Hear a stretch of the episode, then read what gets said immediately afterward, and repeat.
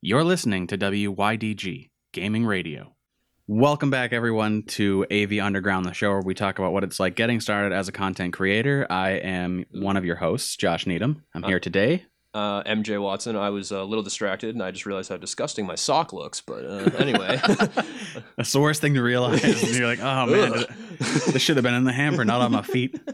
But- so we're doing a little bit of a change in format this week. Uh, I'm very excited about it. We're gonna see how it goes. It's probably gonna be a little rocky getting started, but I feel it's for Uh, the best. yeah, Watson and I were talking about changing things up so that when we do interviews with people, we can have kind of a specific segment of the show that's for interview, and then a specific segment where we're we're kind of just back and forth about uh, this, that, whatever, and we'll try and keep it all on topic. So, uh, coming up after our discussion now, we'll have an interview with Denzel Weatherspoon from Dental Cake LLC Game Development. So, stay tuned for that because that oh Fantastic. that was it was very exciting. I I feel like we had a really good time. We all had a real good time, and it's uh it was super fun. I, don't like wanna, doing that. Don't want to disparage our other guests because all of our other guests that came on were great as well. But I feel this one was. If you're really looking for advice and like really like if you if you're one of those people who really wants to just get straight up advice that's going to work for any situation, I really feel this interview really did that. Really, It, that- it was very strong to say the least. Yeah. Um. So, uh, what's been up with uh with you lately? Uh, you know, I mean, I recently, basically last week, I kind of, with, I'm trying to think how I got to word this now. Um, I've become more focused on my podcast, even though I said I've been saying for weeks now that it's the only thing I've been focused on.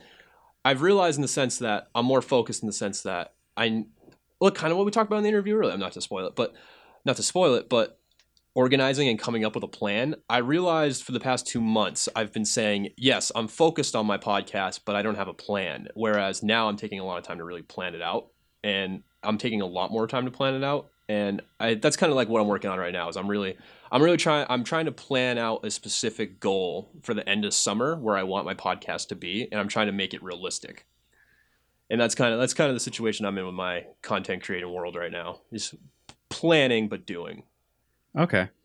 Uh, I actually wanted to touch a little bit this week on relating things back to your passion, um, because I was thinking about it a little bit, and the job that I'm, the internship that I'm working right now, uh, you know, I left my my day job of Dunkin' Donuts, and I've spent a lot of time thinking, uh, ever since I left the factory and got back into college, about how everything is kind of interrelated.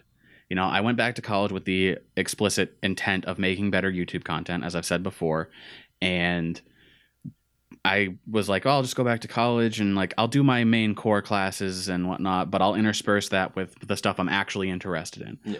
And the thing I wasn't anticipating with going back to school was being interested in everything. So I found ways to apply my English 101, English 102, as well as um, especially my journalism class because game journalism like that was the turning point i think for me was that class. But i mean even the subjects like sociology statistics and various other things my brain's just always thinking about how does this tie back into what i'm trying to do? How can i expand my goals and my dreams based on all these things that maybe i didn't think would relate back? Yeah. and lately I've been thinking about jobs and how, you know, depending on what you're doing for a job, you can find ways to kind of work it into what you want to be doing, or at least I've been able to. I'm, I'm sure there's certain situations it doesn't work so well. It didn't work so well at the factory, I'll tell you that. Um, but I got to work on a lot of my improv type stuff while I was working at Dunkin' Donuts because we used to just harass everyone at the drive-through. So you know, you get someone that pulls up, and you're you know scripted to say, "Welcome to Dunkin' Donuts. What can we get for you?" And instead, I'm like, "You ready to put the smack down on those taste buds, brother?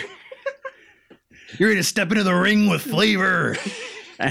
We would just do off the handle type stuff when I was working there, and it was it was one of those things. Like, uh, admittedly, we didn't do that to everyone.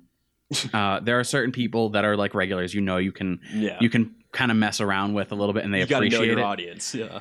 And we used to think of it in a way of like, we've got these people for five minutes, maybe, out of their day. And if they can pull into the drive through with a frown and leave laughing, we've done our job. I mean, if they have to have their coffee and stuff too, but like, yeah, that, that's part of it. it, it was part of that. And I, I really liked that was one of those things where I really realized I like being an entertainer and I like entertaining people. yeah. So that even even a job like Dunkin's tied in to what I want to do with my my actual life. Now, is it something that you know? There's a certain breaking point I think with all the jobs that you're going to have where I've done everything that I can. I've pulled everything that I can out of this, and staying here going forward is either just going to help me pay the bills or you know I'm not going to get anything really else out of it. Um, it's it's funny you say that because like I I recently just um I worked at Aubuchon Hardware, which is like a hard hardware store, but it's retail, and I worked there for a solid six months, and it was the first retail job I ever had. I worked a lot of I worked a lot of childcare jobs, and it was the first retail job I ever had.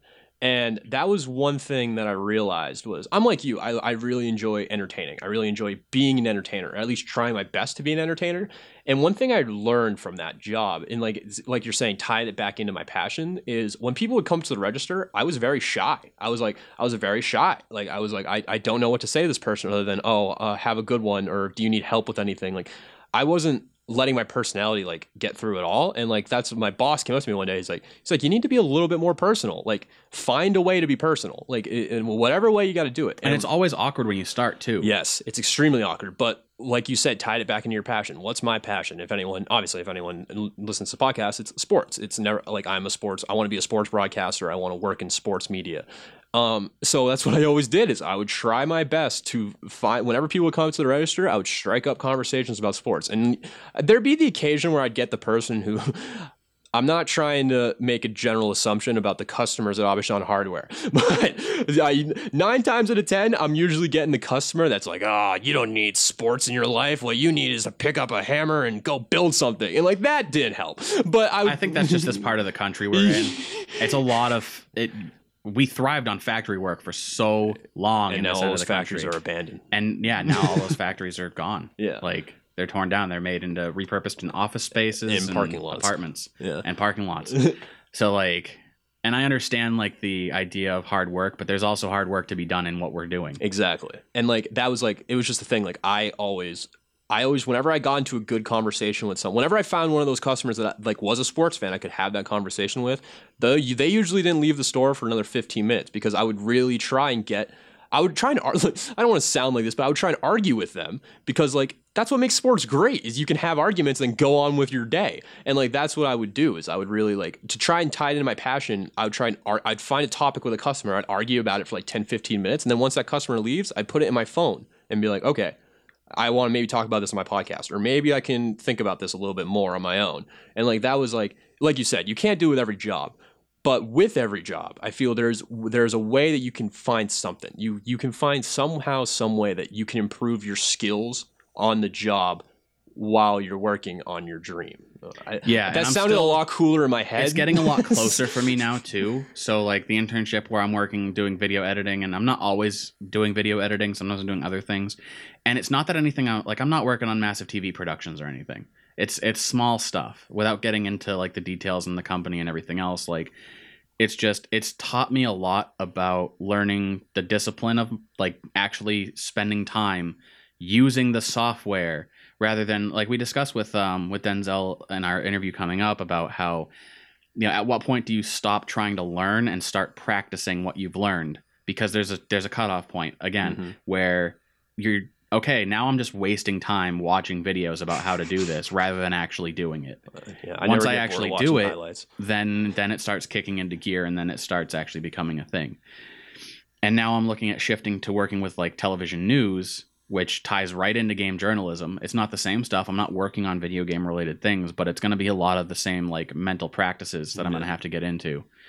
And one of the big things too that i wanted to talk about in relation to how you know your job comes back and and i'm thinking about it and the more i think about it you know making a shift into television news it's everyone depends on news. So i'm i'm both nervous and excited. And i think with any change you make whether you're trying to get into something creative and you're just starting out you know starting a youtube channel or anything and you're going to have a lot of nerves because people are going to you know people can comment on your videos and sometimes they're not always that great The there- there's going to be a lot of place. nerve, a lot of unsettling, and it's going to be very uncomfortable. And I've started to train myself that if I'm if I'm comfortable, I'm doing something wrong. I need to push myself to the realm of being uncomfortable and then get that to be my new norm and then push it a little farther. But like there's kind of a quote that everything that you want lies beyond fear. And I, I wanted to bring that up because you and I were talking earlier about kind of our generation and millennials and how a lot of us, you know, a lot of us have anxiety about Mhm. this, that, and what have you, and how we we kind of get a bad rap, the millennials, Mhm. for An Oh, un- they're a bunch of- unfair rap. I would say. oh, absolutely. It, oh, they're just a bunch of special snowflakes. and yeah, yeah. they're They're all they all eat. Tide Pods. It's like That- yeah, it's- there's a lot of on. stigma that goes on. Yeah. But I think one of the main things that a handful have learned, and if you if you're looking to get into content creation, my biggest advice to you is find. You don't want to push yourself to a point where you're like curled up in a corner and shaking because your anxiety's so high. But find a point where you're pushing your yourself. Push that level to where I'm a little uncomfortable, but I can still get myself to push through this and you know keep pushing that boundary and pushing that boundary. And that's how you're going to eventually get better. You know that's how you're going to get more comfortable working on you know content for youtube or whether it's like interviewing people. I'm going to tell you right now a year ago i would not be doing this podcast. I i was not comfortable at all interviewing people. I still barely am but i have that mindset of like i'm going to try this. And the worst case is it turns out terribly. Yeah, and it's on to the next one. And like, it's it's funny that you bring that up because, like I was saying earlier, like what I'm doing right now is like just planning, but I'm doing. Really the reason I'm planning is because you you you were the one who kind of really motivated me to just like do it and work with what you got from there and just do it. Because once you once you do it you're in. And like that was kind of like what you like what you really motivated me with to do and that's what I did. And I'm I'm not saying that was a bad idea. I'm just saying like now 2 months later I'm sticking with it I'm doing it and now I need to think about how I actually make it better and planning it out it does make me uncomfortable because I realize like I've got to like I've got to run all possibly I think four or five different social media pages on my own, and I've got to upload, I've got to edit, and like I'm thinking about doing possibly two episodes a week in Never Made Varsity when I move to my studio. Like that's all part of my plan, and like I'm just I'm just uncomfortable. I'm uncomfortable right now just talking about that. Like just talking about that right now, I am I am freaking out. But like it's it's so right in the sense that you don't want to get overwhelmed with it because I'm very much a person who can get overwhelmed, but you do need to take one or two things at a time and make yourself uncomfortable. Like, not, I don't want to say make yourself uncomfortable, but push your. i mean that essentially is what it is it though. is. It is essentially you- what it is. don't make yourself so uncomfortable that you're not productive but you need to make yourself somewhat uncomfortable You need to make yourself uncomfortable to be productive. That you want to work most- yourself out of it. I think one of the most overused lines in commencement speeches for graduation is do something every day that scares you. Now, here's the thing with that mm. is that when I don't know if it's just me, maybe let me know if you think this too, but when people tell you like push the boundaries, step out of your comfort zone, do something that scares you, what comes to mind? Skydiving. Like- yeah.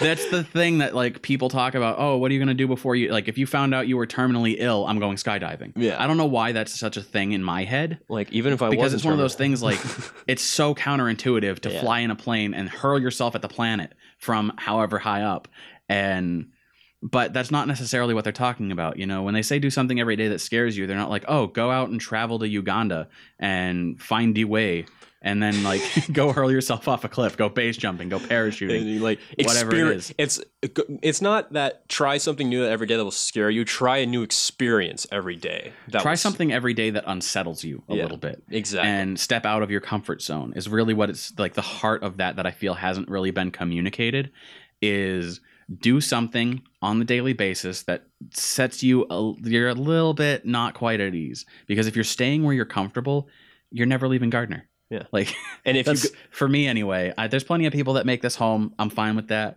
but for me it's like I don't Mass. want I don't really want comfort in my career I want something that's going to push me and challenge me and make me better at what I'm doing every single day, Yeah. which I think is where I latch on to gaming news because it's changing constantly. Yeah.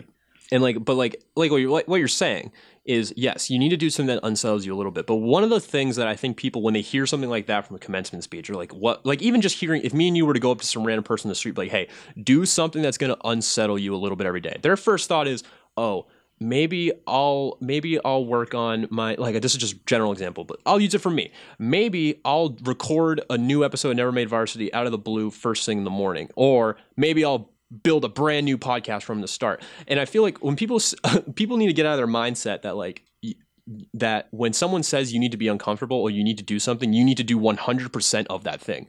No, you, the goal is to eventually get to that 100%, but it's about building your way up towards that. And like that's the thing. Like like you said, like if you're too comfortable, you're never going to leave Gardner. If you're uncomfortable, you're never going to leave Gardner because you're going to be sitting in a corner holding your legs, shaking back and forth, saying, "Oh my God, look at all this work I created for myself."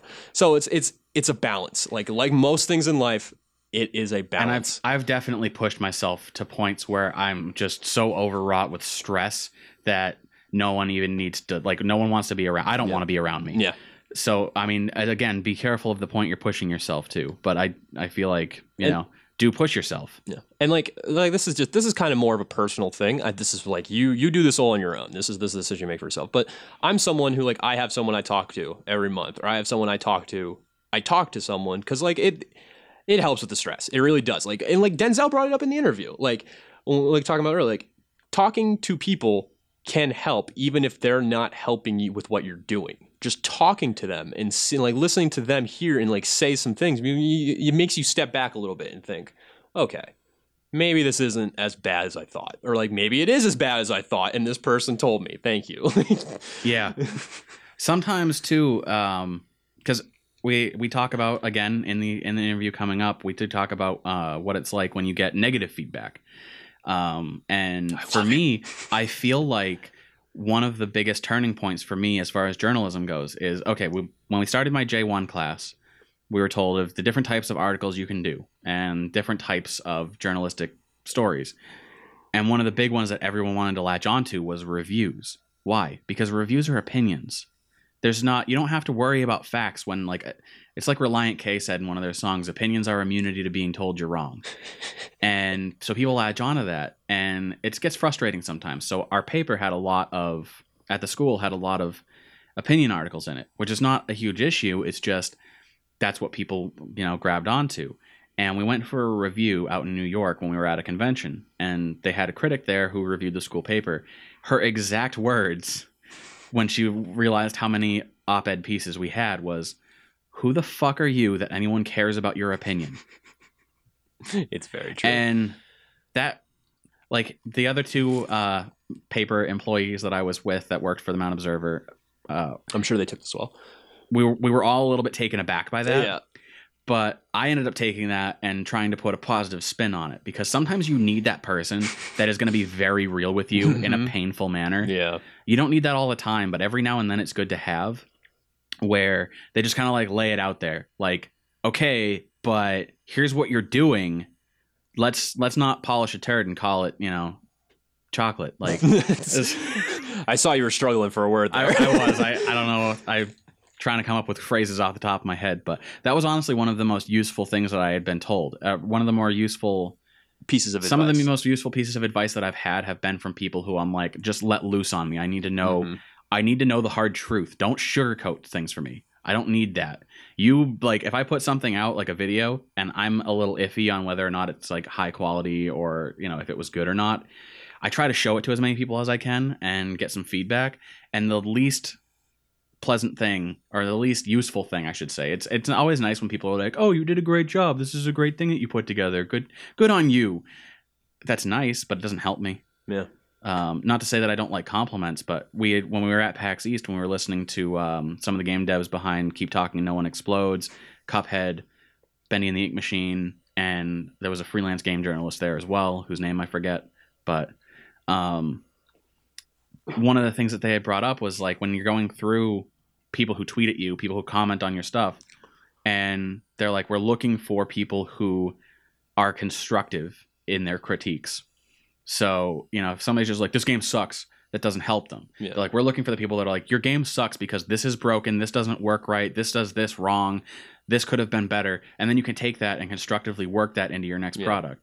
And there's a lot of people, like, one of the biggest mistakes I think you can make if you're receiving constructive feedback is to just shut down and be like, nope, okay, you know what, fine, forget it, I'm not doing this ever again. Yeah, it's scary though because like even as someone who I'm the same, I'm I'm one of those people. I'm usually nine times out of ten when someone tells me like this sucks or you can't do something, I'm more like, oh, well, f you, buddy, watch this. But it really is like the first the first reaction you get whenever you get criticism like that is you want like I don't maybe maybe it's different maybe it is just me but always my first reaction is oh god just shut down just shut down just stop just stop what you're doing like you clearly don't know what you're doing but like it's what you have that's like just part of like something you have to fight through because like what you're saying there's so much good information that can come from someone bashing your thing. It's so much good that can come from it but you gotta fight through the whole this person is taking something you love and throwing it in a dumpster. Yeah even when it, even when it feels real bad and it's gonna feel real oh it's bad. gonna if suck. doing- if you're trying to do anything creative whether it's you know video creation podcasting whatever it is know two things. One someone's always going to be pissed off and two you're going to suck when you start out. Everyone does. So like if you go into it knowing those things and knowing you can get better like i find when people give me criticisms about things that i have done and they're like you could have done this better. You should have this. You should have that. My thought is not I, there are two thoughts i skip. Thought one shut down. Stop doing it. I'm never doing this again. It was a bad experience. And thought two i got to go back and fix that video. Yeah exactly. I'm I'm sorry, but I'm not doing that unless I have a very very good reason to do so. yeah But what I do is I'll try and sit down if the person's like giving me actual constructive feedback, or if it's a comment, I'll just sit down. I'll I'll do my own deconstruction. But if it's someone face to face that's giving me feedback, I'm like, okay, well, you know, tell me what else you didn't like, what things you think I could do better, and I'll work those in. And if I feel like it's something useful for me, I'm not going to try and take everyone's suggestion and make it happen. That's just unrealistic. yeah I can't please all the people all the time. But if I take your criticism and I'm like, okay, this is something that I, I actually agree with that. I think that uh, the the lighting and the angle on this particular like video was just absolutely terrible. I need to change that for my next video. I'm not going to stay with it going forward because screw that guy for having an opinion. Like if it's something I agree with and I think that I can benefit from, I'm going to Yeah. do it. and, and it really is important. Like I don't know, like I just my whole thing with the internet is when you're like this this is an internet because you can get you can get like you said like you can go to some place and have a person tell you face to face. But like when you're doing like what we're doing with podcasts or uh, game game journalism your most of the stuff is going online. And like this is all part of my whole general idea like you're on the internet first off. Be aware of the fact that you're on the internet and anyone can say anything to you. Like that nothing is off limits nothing is out of bounds. Like that's the internet. That's how it works. But like it's the same thing that you have to have it's okay to have the thought of oh no i messed up. But then like you said have that second thought of okay but this guy is showing me somewhere or the or girl guy or girl is showing me somewhere i can fix this. I can do something to improve it. And like it's just it really is just having it is keeping with your mind. It's okay to have a little bit of doubt. It's okay to feel bad about what you're creating because it's gonna make you better. It should make you better, I should say. It sh- that You, thought you need to learn to use it constructively. Is really the It, thing. it really is. And going back to the analogy where I'd said before, like if you're trying to start doing something, stop planning and just do it because it's easier to steer a car that's in motion. yeah, In the same analogy, if you're driving down the highway and you're learning to drive and you hit the rumble strip, because you know maybe you're just not really used to using the car yet. yeah, And even if someone in the passenger seat, obviously it's not a best scenario if they're yelling at you, Yeah. like "What are you doing?" preferably not. Uh, My father. if you get feedback from from someone in the passenger seat and they're like, "Hey, you hit the rumble strip," you know, cor- you can correct it and go forward and steer back into your lane and get back going again, or you can halt the frickin' car Yeah. on the side of the road in the middle and of the sit highway. there and let someone else take it over and Yeah. someone else can do yeah, it for and you. you'll Like, never and you'll never learn anything from that except that you, it's you it's gave one of those things like maybe not as I'm hoping not as terrifying as if you're got someone screaming at you on the highway and you're just learning. I hope that none of your instructors are like that, or you know parents depending. Like Yeah. I like to think that I'm pretty. I was pretty calm with uh, with my parents when they were teaching me to Oh, drive. God, my but parents were assholes. um, you heard it here first, folks. yeah, my but parents were no, assholes when I uh, was driving. You know, I'm hoping it's not that terrifying when you're getting out there doing something creative, but you know, understanding those things and that you can course correct going forward. Don't feel like you owe it to anyone to go back and completely fix previous work. yeah. Just keep moving forward, making improvements, and make it better next time. Well, we we had we were talking about something and I, I forgot it. So keep moving on, but there, was- there was something I wanted to bring up. It was something important. Maybe it'll come back. Did it have to do with taking criticism? Maybe. maybe I think it was before we were talking about taking criticism. Okay. We got because we were talking about something and then we got off into the whole taking criticism co- topic, and that's where yeah, I had a thought. damn. Maybe we should talk about taking notes during your podcast so you remember what it was you wanted to bring up. yeah, we brought see like uh, like that. This is see honestly, Josh, that is the one thing that I wish I could. That that is the one thing I would hire a person. I wouldn't hire someone to edit my podcast. I wouldn't hire someone to build my website. I would love to hire someone to just sit next to me, and every time I have a thought and I don't write it down, they write it down. like the mental stenographer. That uh, that's like, honestly that would be the biggest the biggest thing in my life. If I could just have this, so just someone just constantly like ten feet behind me at all times, and just being like six feet behind me at all times, and being like, "Oh, he had a thought. Let me write this down," and then give it to him like an hour later. That's just really crumple what, it up in a ball, throw it at your head. yeah. It's really what's really what we need. I hate that with uh, that's one of those things with interviews where you try and go with the flow of everything, and sometimes you get completely. That's why a lot of journalists, I guess, will will write down like key talking points that you want to hit, but you Mhm. don't get too in depth with it yeah. because you might hit one talking point and just you delve into the depths. It's like a it's like a Pinterest spiral. I do that. you just delve into one Yeah. thing and I do that with speeches a lot. And like for whenever I have to do a speech, I always am like, I'm just gonna write down three of my main topics. I'm gonna look at those topics and it's gonna trigger in my head. Oh, I know those topics. So now I can go deeper in those topics because I got reminded of them. But it's like you said, you see the first topic and then you just go, you just dive into the depths of it, and then you're lost forever. and, you come back and you're like, right, I had three other things I wanted to talk about, and if I've already been up here for 20 minutes. whoops. So I mean, trying to keep structure and everything else, and yeah. it's It's yeah. hard. It's what it's part of it. It's all part of it. It's all like it's it's all part of how you learn to make yourself better. Which I feel like this episode, it's like w- we've we've kind of got into a lot. This might of, be our most rambly episode yet. yeah, yeah, but it's it's it's good. It's good. Which is going to tell us one of two things. Either it's going to be the least downloaded thing anyone ever puts on our Podbean, or people are going to Oh, no. cling on to that and love oh it. no, with with the Denzel interview. They, oh, no. oh god, yeah. Uh, they they they always tell us in speech class like focus on three main topics because that's the most people can really remember yeah, over the course of a longer speech. it's true. It's true. But I found sometimes I've I've watched certain things that were just rapid fire of like 101 random facts about this, and I've actually picked up a lot more than three things from those. Yeah. Not the full 101 list, of course, but like you know, I'll pick up a good like 20, 30 things. I know what I wanted to talk about. Oh, it was it was what you were. It was you when you were br- brought up your whole uh, thing about when you brought the paper and the person criticized your paper. Oh yeah, I, I'm not going to say the name of the, uh, it, not too famous, but a decently famous sportscaster that I decided to direct message. I direct messaged a lot of them, and none of them got back to me except for this one, because I wanted to ask for advice on like like a- advice on someone who's starting in this industry on his own. What do you suggest that I focus on, or what do you like? I remember asking him, what do you suggest I should talk about? And then he asked me, he's like, well, tell me about your sports knowledge, and I was like, uh, I think I know sports pretty well. He's like, well, you fucking don't, and I was like. I was like really taken aback by that. I was like, uh, uh, "What?" He's like, "You for all the sports knowledge you think you have, MJ." T- he didn't call, call me MJ. This is an over direct message, but he was like, "I'm paraphrasing here." He's just like, "There are 20 people who know 100 times more than you do." and he's like, "He's like, just focus." He's like, "He's like, just find what you like, focus, and get it, and like it'll work. It'll all work out." He's like, "Don't stretch yourself too thin," which is something we spread. But like, it's like one of those things. It's like when I heard that. I, it was like someone, not one of my heroes, but someone I follow, and like, I got really taken aback by that because this guy was basically telling me I don't know shit, and this is my passion, and like, yeah. it's rough too. Like I I understand where eh, you can kind of take that and work with it. yeah, but it's always really your instinctual reaction is you know defense. Because is. It's human nature.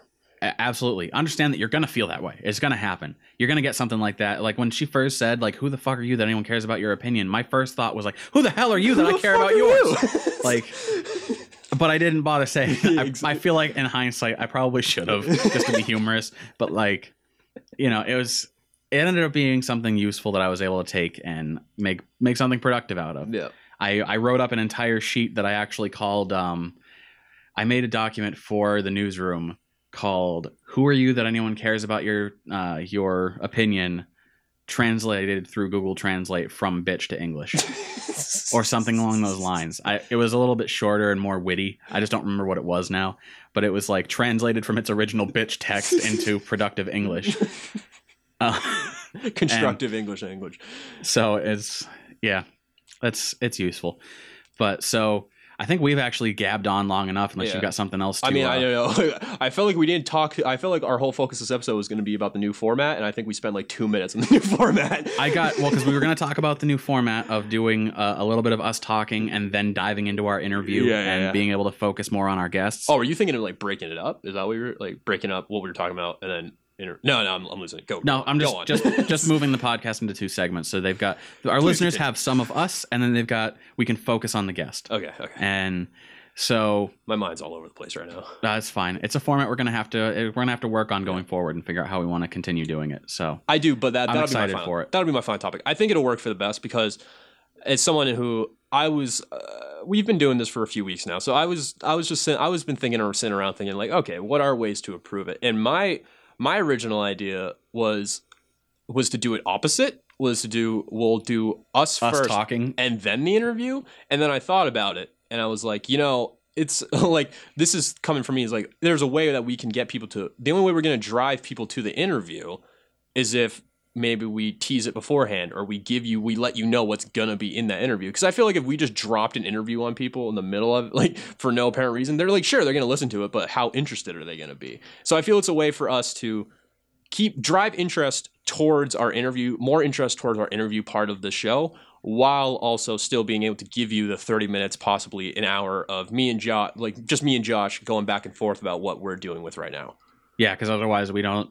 If we just do a lot of interviews and we don't talk much about what we're doing, then I think we lose a lot of uh, what we end up starting, were- what we started the podcast for in the first place. Yeah, we were going to get burned out with one or the other. One or the other was going to burn us. I out. feel like this is a really good middle ground combination for Yeah. things. And then if there's a week we don't have a guest, then hey, we don't have a guest. We'll yeah. just we'll talk at you for a whole hour. Yeah. If any of I've of got plenty of topics. Trust me. If any of you feel like there's there's something that we'll take your constructive criticism, and if you think there's anything that we can do to improve our format, or if you'd like to see us do something different with our format, go ahead and suggest it. We won't always do it, but go ahead and suggest it, and we'll maybe Send us an email on we'll over toss to it into uh, the idea pile. yeah, dude gamers at gmail.com. That's Y E A H D U D E gamers at gmail.com. Okay. You'll find the find the stuff in the link below, uh, in the description below. But for now, we are going to take you to our our first broken episode where we interview Dennel Cake slash Denzel. Denzel of Dennel Cake. I'm, t- I'm trying to like I'm getting myself confused as I'm trying to intro here. It's been a long morning of podcasting, folks. It's been a good Saturday morning Yeah. of podcasting, and it's been a great time. So I hope you guys enjoy.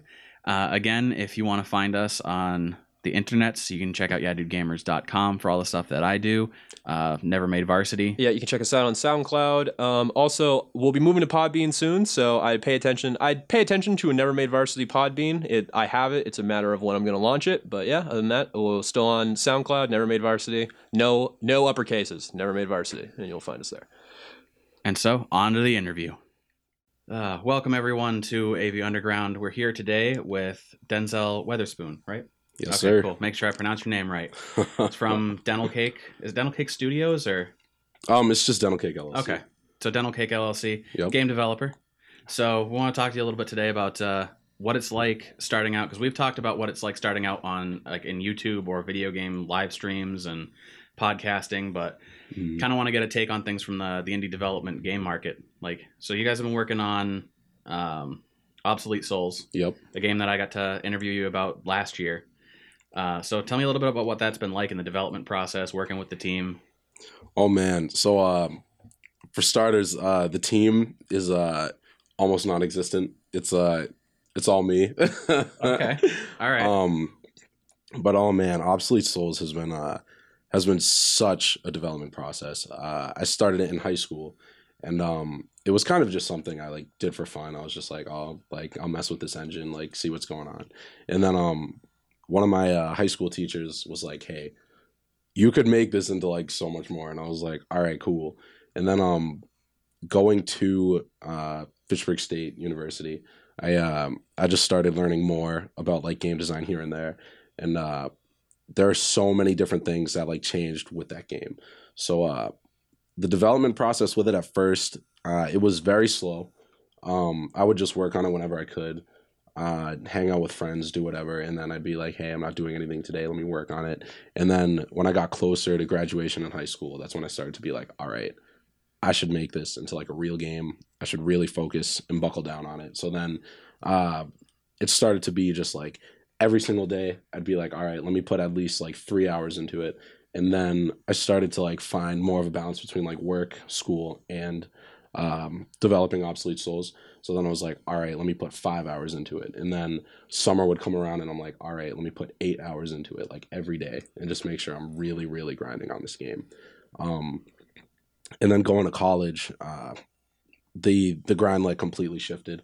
Um, it was more of uh, I would actually focus more on developing obsolete souls than my schoolwork for my first year in school because I was just like, this is what And I that- really care about. that was know? in school for for game design or like getting up to Um, that point. Was it This was uh my first year in college. I did at Mount Wachusett, okay? and then I transferred over to FSU for game design.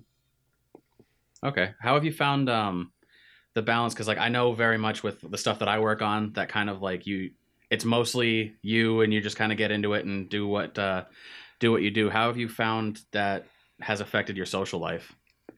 Do, do you Um, have much of a social life as a creator? I guess is um i uh i want to say i do um so in the period between uh high school and going to school i uh i did not hang out with like anybody for like that whole summer. I was like all right guys i really need to focus. And then uh my friends would just start being like hey we could help you with this game. I'm like but do you know anything? And they're like dude we can learn. So then uh they actually would just like come over and hang out and try to help me out as much as they can uh, i had one of my buddies like hop on level design. Um, some dude was reviewing like the writing that i had for the game and he's like all right we can go over this. We could fix this this and this. Um, one of my other buddies uh, since the start of obsolete souls actually has been making like music and sound effects for it like the whole way through. Um, so i'd hang out with them like the most uh, and they're kind of like well i shouldn't say kind of but they're my inner circle now. Yeah. um so yeah and then uh i'd just branch out and talk to people every now and then uh whenever i could. Uh but i think this year and last year i got a lot better with like being more social. Um during like the weekdays i'm like all right let me just look at it as like a job you know? And um monday through friday i really focus on just like getting everything and as much as i can like done. And then on weekends i'll be like all right let me hang out with somebody you know? Take a day to myself every once in a while.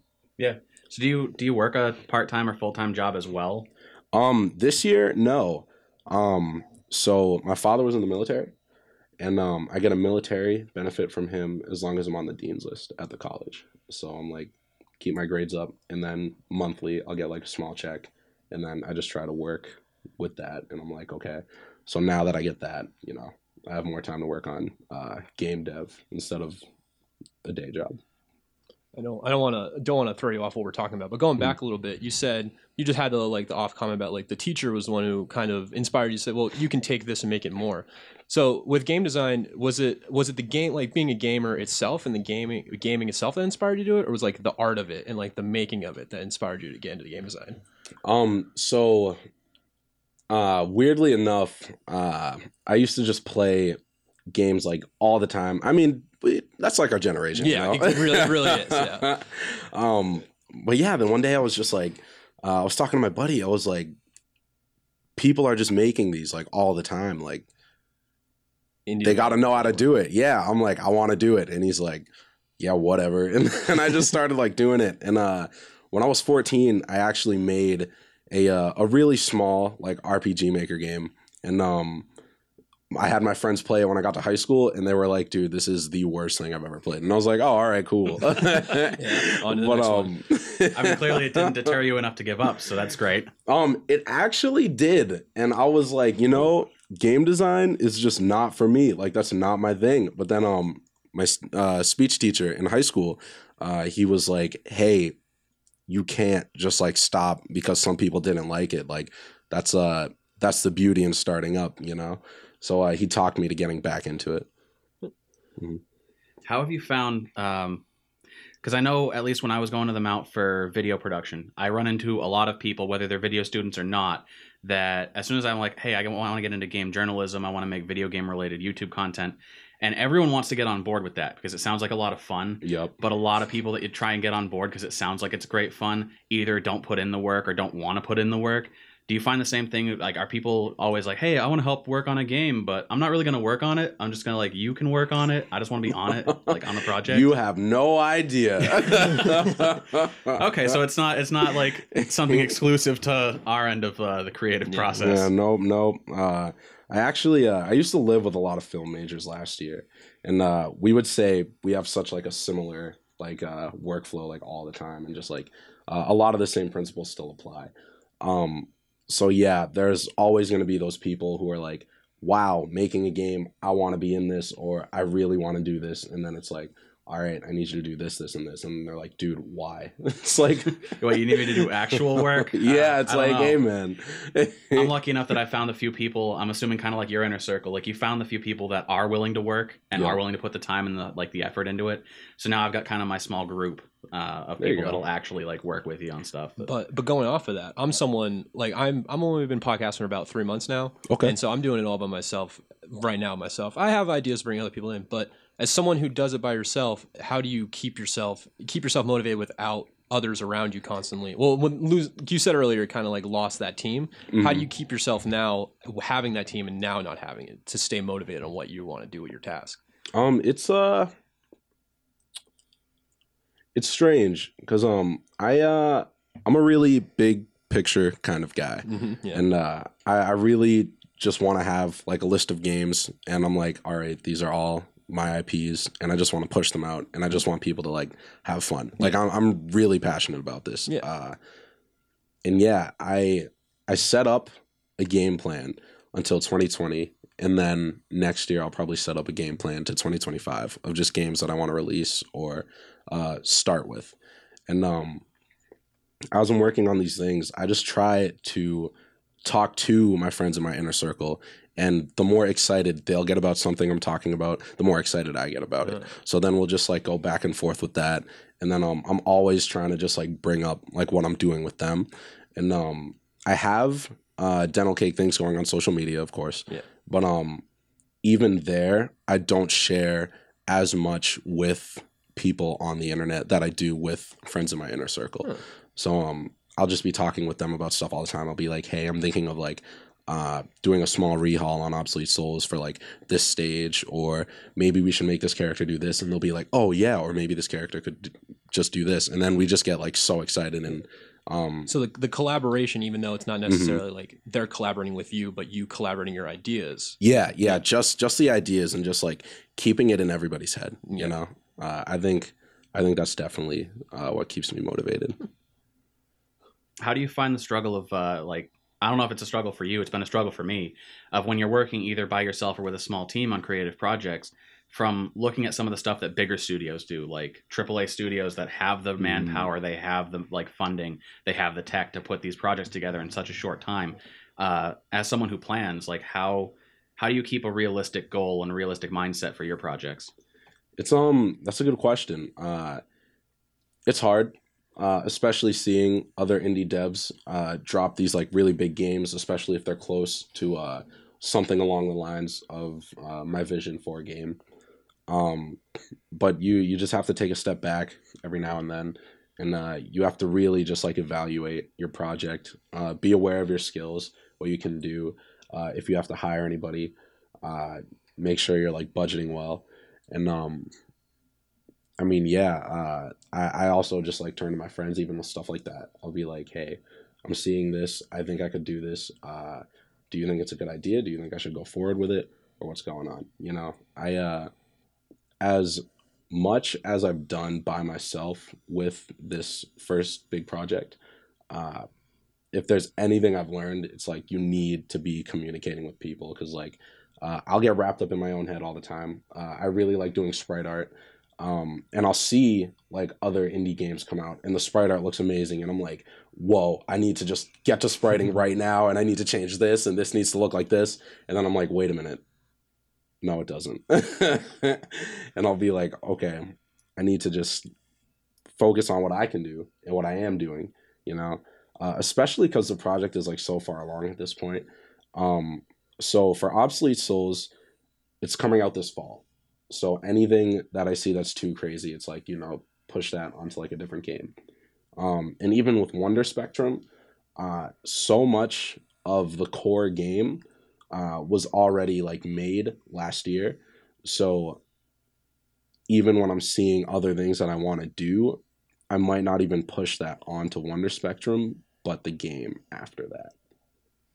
Okay. And I know you said when we talked about Obsolete Souls that it was done in RPG Maker. Yep. And I know there's a really good chunk of indie dev- uh, indie game devs now that are using RPG Maker and doing a fantastic job with you know getting everything together, much more so than I would have ever thought. As someone who like I started with RPG Maker 2003 just for fun when I was in high school. There you go. And I never got into doing like sprite art. I never got into doing custom stuff, so I didn't know how much could really be done with the pro- with the platform. hmm But now uh, you had talked a little bit about what's going forward. Are you going to be working more with like Unity and um, Unreal Engine type stuff, or are you looking to stick with the kind of RPG Maker format?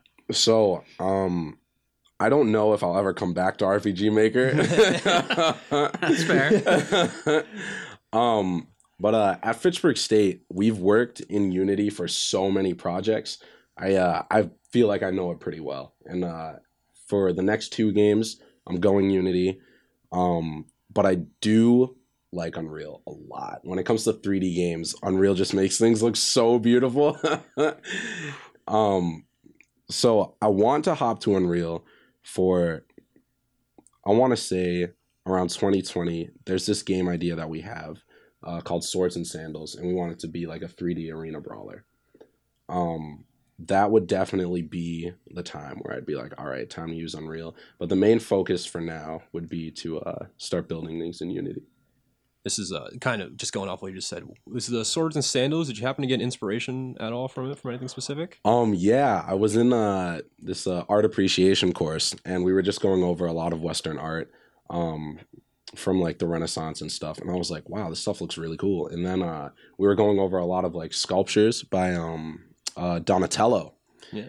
And I was like, imagine if there was a game where like you're getting all hit and then you're like turning to stone, and then you're like breaking out of it. And um, I just started getting all these ideas in class. I completely stopped paying attention to the lecture and I just started writing down like every idea I had. And I was like, all right, That's you know what? I don't know where I want to take this as of now, but I'll definitely save it. I just I just think like the whole the whole swords and sandals like it's a it's an idea that's kind of like I don't know how to really word it, but there's there are other games I played in the past, like computer games I played. They were called Mhm. Swords and Sandals, but like that art style and like that whole that whole genre, I feel isn't not genre. That whole time period isn't really Mhm. used in gaming, and I feel like you saying that instantly was like, oh wow, someone someone here does see the inspiration for it. Yeah, does yeah. See, does see where it can be used. So I just thought I just wanted to expatiate on that. oh yeah, yeah. Thank you. Uh, I think another big question I have too is uh, as a student and a creator, at what point do you balance like, okay, I'm going to spend because I find that I used to get lost a lot in, I guess, trying to learn things without actually practicing those things. So I'd spend a lot of time watching videos for like editing in Premiere or doing effects in After Effects or, you know, cleaning up audio stuff like that. I'd watch a lot of stuff on it and consume a lot, try to learn a lot, but I found that you know practice is obviously better than just learning it. Practical application. Like, at what point do you balance? How much do you try and learn something like uh, with Unity? Obviously, that's kind of tied into your schoolwork. hmm But at what point are you like, okay, I I I sat through learning a lot of this stuff. I need to actually use it now, and then I can learn as I'm using. Yeah. Um. So since my time uh, being a game design student at Fitchburg State, uh, every assignment, I'm like, okay, if I try 110 percent on every assignment because we're using these programs all the time, then I'm going to get better. You know, I'm going to learn the program well. Um, so it's more of a focus on do I have potential for this in the future or somewhere down the line in my game design career? And the answer is always yes. Um, it does get hard uh, later in your like school years because the work becomes more intensive, you know. Um, but always, always, always got to give it your best because you just never know. Um, the one thing I have struggled with though, um, I like to classify myself as a game artist. Uh, I like working in 2D a lot, um, but I can do 3D pretty well. But with working in so many different assignments and different projects, I'll be like, wow, now I really want to do this. But that's not my lane, you know? And I'm like, oh, but now I really want to do this. And um, for example, I'm in this concept art class and uh, we're always drawing. I'm learning all these new drawing techniques. And I'm like, wow, I had no idea I could actually make like artwork that looks as good. um, and now I'm like, oh, I just want to do art, but I'm like, wait a minute, no. Actually, that's kind of an aside to that. Um, as someone who's spent a lot of time working alone and kind of now working with a, a small group, Mhm.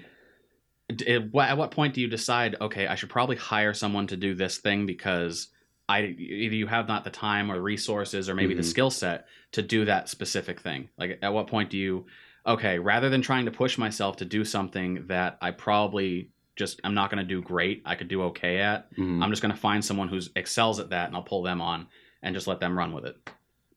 so with uh with obsolete souls i've been experiencing that a lot uh because i've i've just been doing so much of it like on my own and i'm just like okay like uh i want to do this i want to do this i want to do this. Um so a great example is uh, i wanted to have cutscenes in the game and i'm like okay let me get some like uh let me work in animation for a little bit and see what i could do. Um, and then I started just working with like Macromedia, but it's it's older software, and I'm just like, okay, so uh, this takes a really long time, and I'm like, I need to keep working on this game with things that I know how to do, and uh, I because you don't have time to just teach yourself all of these things. Right. Uh, so I was like, okay, let me get an animation team. And then when it came to concept art, um, yes, I'm learning art techniques, and I feel like I'm getting to a decent level, but it's like I don't have the time, you know. And then I'll look to other people who are working with me on these games, and if they're like, "Hey, I don't have the time either," uh, you know, you just want to go through your resources first, and then when everyone is like, "Hey, like we can't do this," then it's like, okay, maybe now I should look into like hiring somebody or uh, finding a freelancer to just hop on this project for a little bit. Sweet. Uh, what advice would you give people who are maybe looking to get into? Because I know there's a lot of pressure too. Like I said, with uh, with indie devs dropping such huge games here and there, Mhm. uh, with the pressure of AAA titles and everything else. Uh, at least in my ass, my thoughts of uh, if I was going to get into game design is that there's a lot of pressure. Like by the time I get proficient with one thing, it's going to be completely uh, obsolete, basically. oh no! But it, I don't want to like anyone that's thinking, oh, maybe I'll get into game design, but you know, I don't know if I want to start working with Unity because I feel like by the time I get into something with Unity, I'm like, it's not going to be the thing anymore. No way. No way. You have your whole life to do whatever you want to do. If you want to get into game design, take the steps. Don't be scared. Doesn't matter how old you are, doesn't matter how young you are. Just you just have to do it, you know? Like with uh with with learning anything, anything that you want to be really good at. You you have to take the time. And if someone wants to get into game design but they're scared like uh, for example, like, hey, maybe this software is going to be outdated. It's like, dude, Obsolete Souls isn't an older RPG maker. Uh, now RPG Maker MV is like the wave, and that's that's like the new thing. But um, you know, you can still make like a great product out of like anything, and I feel like uh, a big thing in game design now is people are showing that uh, the heart of like games is always in the gameplay. Um, of course, some people are like, "Hey, it's in the storytelling," um, but there are so many different elements to a game where, as long as you make sure that is like good and the core of the game is good, people aren't going to care like what it was made in or how outdated it looks. Now we have all these games like uh, look at Undertale. I was just gonna say Undertale. Yeah, It's absolute love it. masterpiece both in storytelling and gameplay done by essentially just toby fox with like a little outside help i think but Mhm. for the most part that was you know a one person project and that was so well received yeah, yeah, it's still well received like it came out 2015 here we are three years later comes Absolutely. out on ps4 and i'm still playing it like yeah. And you look at the graphics for that, and like, Yeah, exactly. Yeah.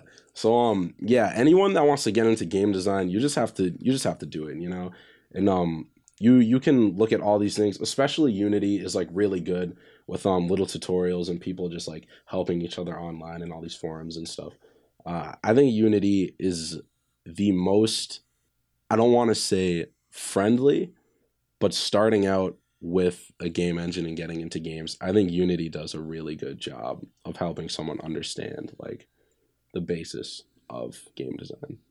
Um, so if people wanted to look you up and find like the projects you're working on, where where would we uh, send them to? You could go to dennelcake.com, uh, D E N N E L C A K E dot com, Dennel Cake. Um, and you could also find us on Facebook and Twitter. And I'll drop links to that down below in the description as well.